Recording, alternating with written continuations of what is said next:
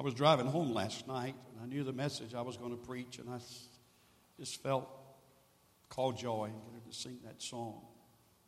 That song was for somebody here this morning, probably for more than one person. I want you to know that God's anchor holds. No matter the storm that you're facing this day, God's anchor holds. Does not waver. It is very, very stable. If you do not have an outline, I want you to raise your hand and make sure that uh, Steve gives you one. And for those that were here Wednesday night, thank you for bearing with me. I'm going to be sharing somewhat the same sermon or teaching that I started on this past Wednesday. So uh, here's some hands. Uh, I read the New King James Version a while ago from the book of Hebrews. But the writer puts it this way with the uh, writing in the Message by Peterson. And it goes like this, and I love this. I, I, I can almost really drool over this scripture. It's so great. It's just wonderful reading from the Message. So don't turn a deaf ear to those gracious words. If those who ignored earthly warnings didn't get away with it, what will happen to us if we turn our backs on heavenly warnings? His voice that came that time shook the earth to its foundations. Now this is speaking of Mount Sinai when God spoke concerning giving of the commandments, the Ten Commandments, uh, to Moses and the children of Israel. And most of us know how that the earth it sh- itself shook and there was fire and smoke on the mountain. This time he's told us this quite plainly. He'll also rock the heavens. One last shaking from top to bottom, stern, stem to stern. The phrase one last shaking means a thorough, listen to this, house cleaning, getting rid of all historical and religious junk, so that the unshakable essentials stand clear and uncluttered. Do you like that? It's just great. Verse twenty-eight. Do you see what we've got? An unshakable kingdom. And do you see how thankful we must be? Not only thankful, but brimming with worship, deeply reverent before God. For God is not an indifferent bystander. He's actively cleaning house, torching all that needs to burn, and he won't quit until it's all cleansed. God himself is fire. I don't have to talk long or say anything concerning the instability that's in our nation today. Whether it's our nation itself that is so unstable. Whether it's our families, which our families are so unsettled and unstable. Whether it's our even our churches, whatever it might be. But we're living in a day when there is so much instability.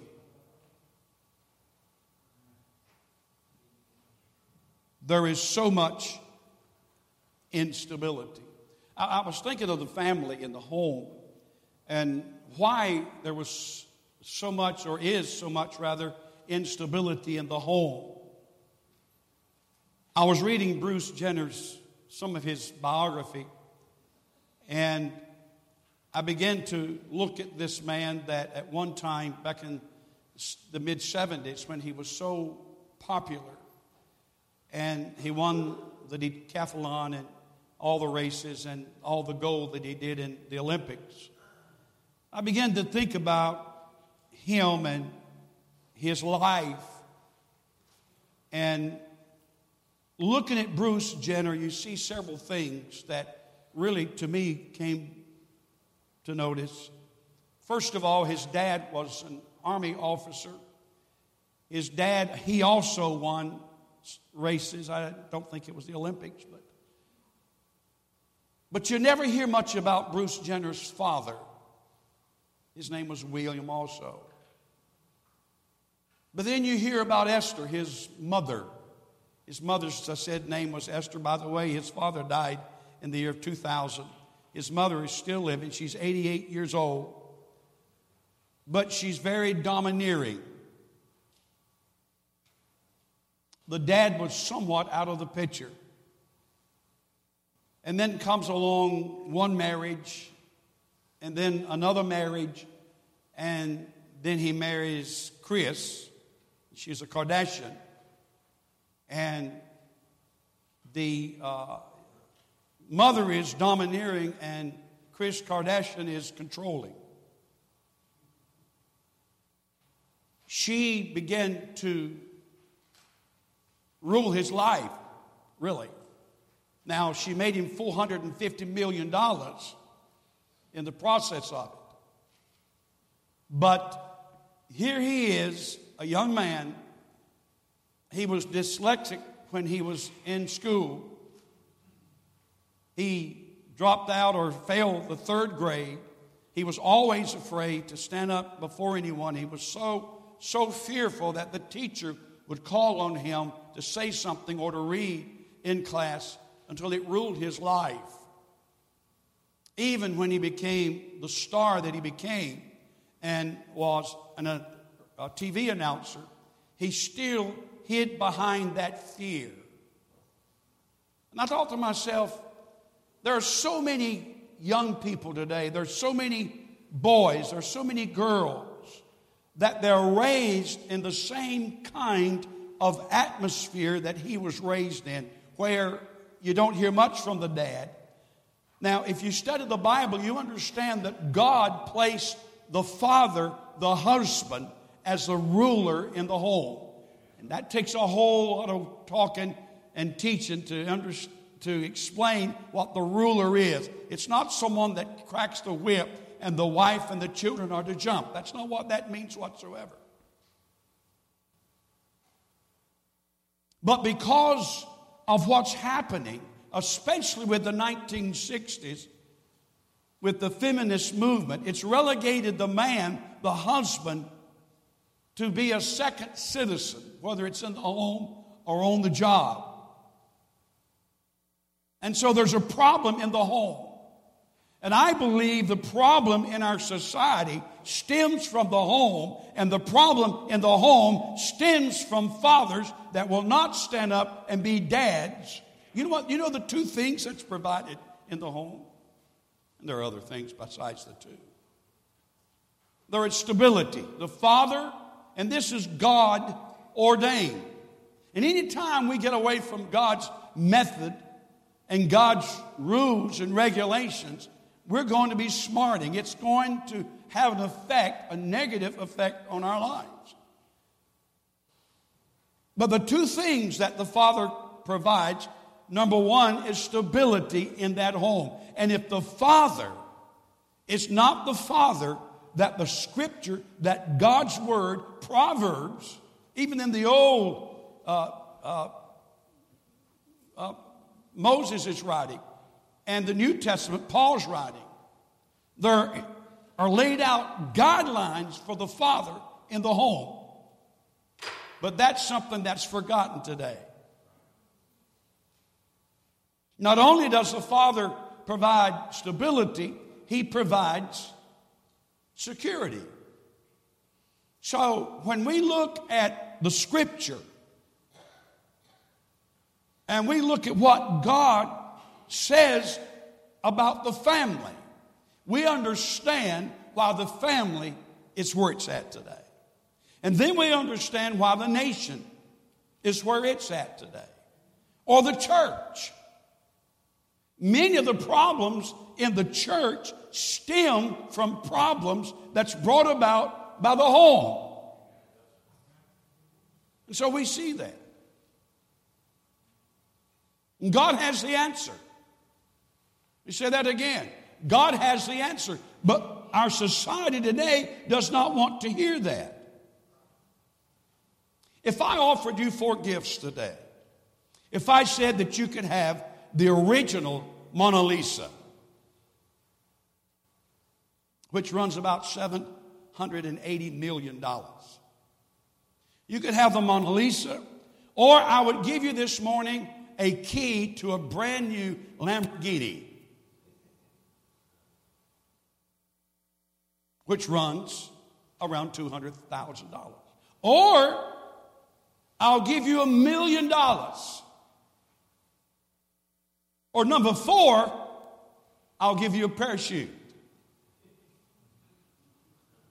Now you got to hear me out and understand those four gifts before you choose. You are in an airplane and you must jump out at ten thousand feet. Which one would you choose? Well, in our society today, they would want the million dollars so bad they would argue with the pilot or the stewardess or whoever taught and said, we're going to go down. And they say, that's just a, not true. We're not going to go down. Let me tell you something. This nation is going to sink unless she turns back to God. I... My wife and I, we relax sometimes at home, and I, I like the Wheel of Fortune. Now, you may not like the Wheel of Fortune, but I enjoy the Wheel of Fortune. The only thing I don't like, the, sometimes I want to choose that everybody wins something, and so my wife gets on me all the time, and she just. But one of the things about the Wheel of Fortune, you can you can get all this money. one thousand dollars, two thousand dollars, three thousand dollars, four thousand dollars, five thousand dollars, and you can have it. You, you, you're ready to cash in. But all of a sudden, that wheel line winds up on ten thousand dollars.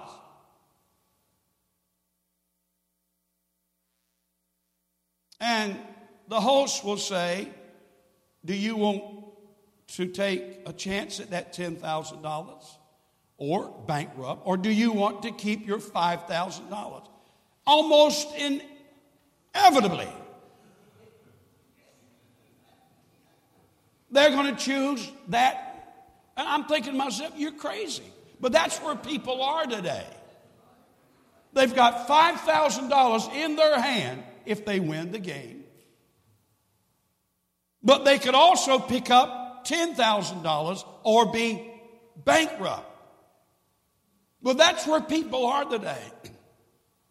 We never have enough. We grasp for that that we do not have. And there is that sense of always wanting what? More. We want more. And the reason America is staggering in debt is because we want more. And so, you know, you certainly, you're going to choose the parachute. If you're ten thousand feet up and you must jump out of the airplane, ten thousand dollars not going to, I mean, a million dollars, the Mona Lisa is not going to do you any good anyway. And so when you offer the world the answer for their problem and say, take the parachute, they're wanting the million dollars. Let me have my fun. This is the way we need to go. These are the principles that we need to abide by. You know, and, and I haven't even, forgive me. God gives in the first chapter of the book of Psalms a simple guideline for a stable life. If you want to live in an unstable, and we do, if we live in an unstable society, unstable nation, families, churches, whatever, we live in this these unstable conditions. And yet God says you can have all of this. You, you, can, you can enjoy. It's like Christy was saying as she received the offering, seek you first the kingdom of heaven and all of his righteousness, then all of these things. That don't mean you're going to have a Lamborghini. That's what he's talking about. She said it just right. It's the necessities of life. And that's all we need. But we think we need more. And we're scrambling and we're in debt and we can't pay our bills because we want more. We're never satisfied. We eat enough to keep us healthy, but then we want to eat more and we get fat. Don't you get mad at me. We're always wanting more. But the thing to do is allow God, His Holy Spirit, the lifestyle of serving Him to satisfy us and be content. Isn't it wonderful to be content? We're not sitting here, I hope, thinking, I would need to hurry up and hush because I'm ready to go here. I wanted to go here. I want to do this. I got this on my... Uh, little Brian came in this morning. I said, how's things going? What, what's up, Brian? He said, a lot. No, I said, what you got going, Brian? A lot.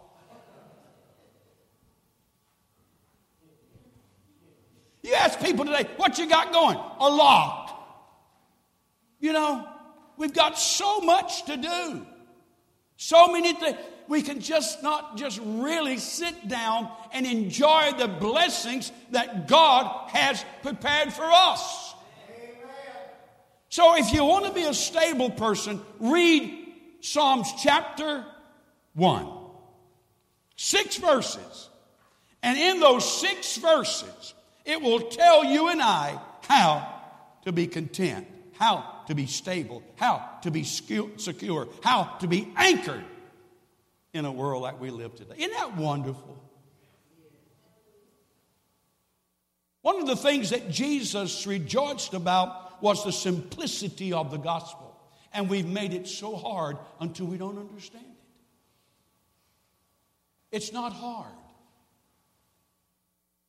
It's not complicated. We don't have to sit around on an hour T V program and go back and forth on who's right and who's wrong and discuss until when you finish, you don't know nothing. I mean, it's amazing to me. Talk. People talk. And that's all they do is talk. Sometimes we need to listen. And the thing we need to listen to is God's word.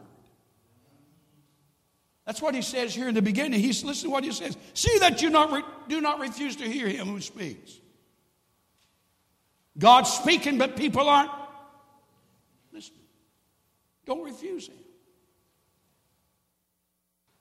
Because if he spoke back there when the commandments were given on Mount Sinai and there was flames and fire and smoke and shaking, if he spoke that back then, and it meant something. Well, he's speaking today. Let me tell you, there may not be smoke, there might not be fire, but there's power behind those words that he speaks. We better listen. I'm not going to listen to him. I'm not going to listen to that preacher. But I'm here to tell you that in this day and hour, doesn't matter how many agnostics say, I don't believe. You see, the power and the Spirit of God and the Word of God looks agnostics right in the face and say, you can doubt all you want to. It's not going to shake me. Doesn't matter how many atheists stand up and said, I'm not going to accept that because it's not true.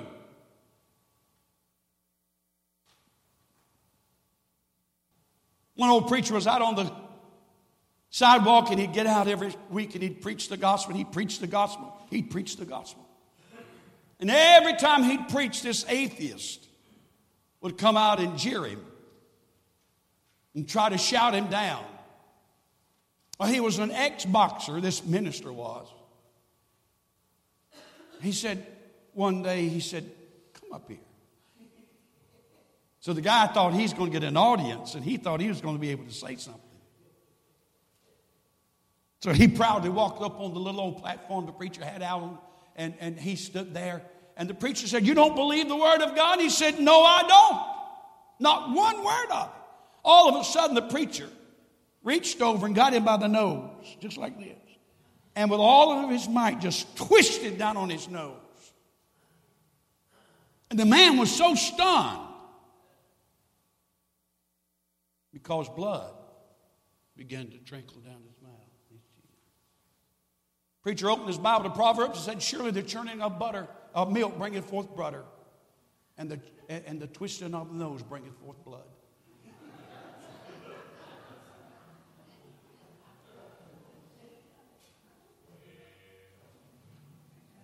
It's true.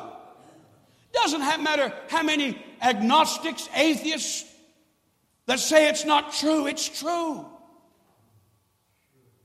And you say, Pastor, the church has been shaken in the last thirty and forty and fifty years. Has it? Because this one backslid, this preacher backslid, that preacher backslid. They've gone and done this. They've gone and done that. Doesn't move God. Doesn't change his word. No matter what you say, no matter what they do, no matter how many people will deny the faith, doesn't matter how many people will backslide on God and stop going to church, stop reading their Bible, stop praying, stop supporting the ministry, and they're out in the world. That doesn't change God one bit in the world.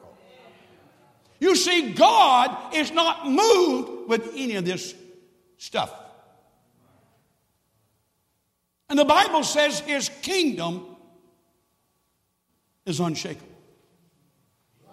Now, I believe that. If you take the major religions, let's just take Hinduism, Buddhism, Islam, and then Christianity. Let's just take those four.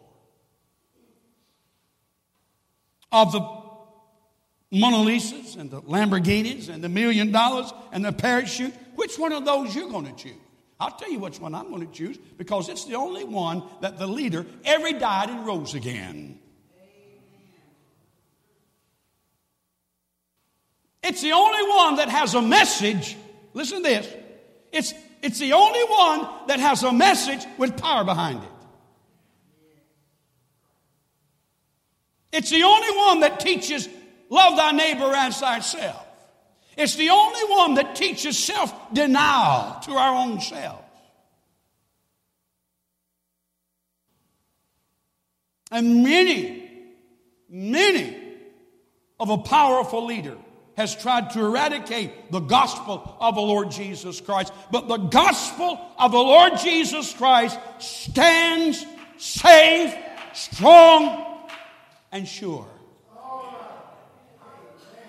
He said, and guess what? Not only is this kingdom unshakable, but I can belong to it. That's what's so great about it. Every true believer can belong to this unshakable kingdom. If you don't think there are things that will try to shake you, then you haven't been living long. My wife and I have had the ability, or the privilege, let me say this, the privilege to witness more to more people. I've had, it's been fourteen years since I had cancer. But since she and I went through this, Lord, I don't, I don't want anybody to have to go through what we've gone through. Not with us and not with our son. I don't want anybody. I have never seen the like of testimonies. I was standing in Neil's room this week, and one of the ladies came and said, would you come here? Would you come with me? I had no idea what she wanted. She took me back over into one of the offices where there were five women gathered. They said, you're a preacher, aren't you? I said, yes, I am. And they wanted to know about an issue. They wanted to know what the Bible said about this particular incident. And I got a chance to, to testify. And then I said, let's bow our heads. And there in that office, we began to pray. I, I began to pray, not wait. I began to pray. And the power and presence and Spirit of God visited that office. One of the ladies had been a thorn Believe me, ouch, thorn, a thorn in our flesh. But she reached over and said, preacher, give me a high five. Boom! Let me tell you, God can take a thorn in the flesh and give you a high five.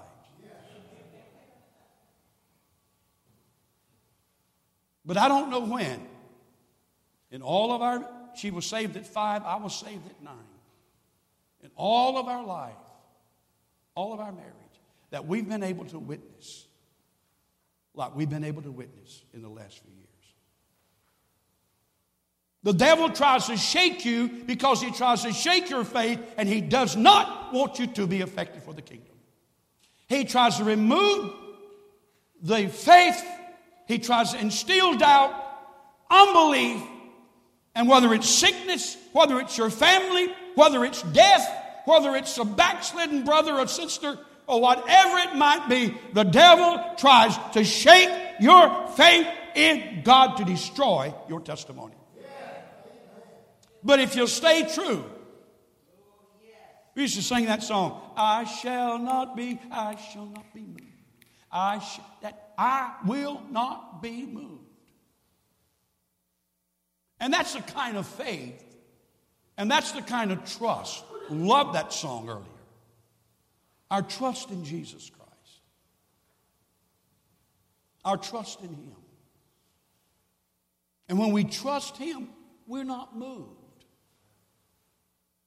We're shaken as far as sometimes, but we're not moved from our faith. Well, I know He says we won't be shaken. We won't be moved. It's a powerful, powerful truth. And if you will, allow me one more time to read Eugene Peterson's translation of Hebrews chapter twelve. So don't turn a deaf ear to these gracious words. I'm asking you today, and whether it comes from me, or whether it comes from a Sunday school class, or whether it comes from the Wednesday night teaching, or whether it comes from someone standing, witnessing in a break room somewhere. Don't turn a deaf ear to the truth of God's word. I'm not talking about man's words. I'm not talking about man's philosophy. That can be shaken. You see the things I've got here that can be shaken? Number one, temporal things. How many times have people put their trust in their bank account, in their automobile, in their house? Temporal things will pass away. Man's philosophy, his, his ideals, his gods. Man's got so many gods, and well, boy, do they put, oh.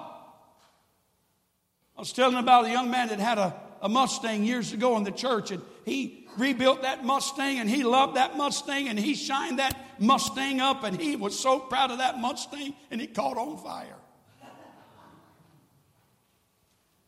You, I'm, I'm not against having Mustangs.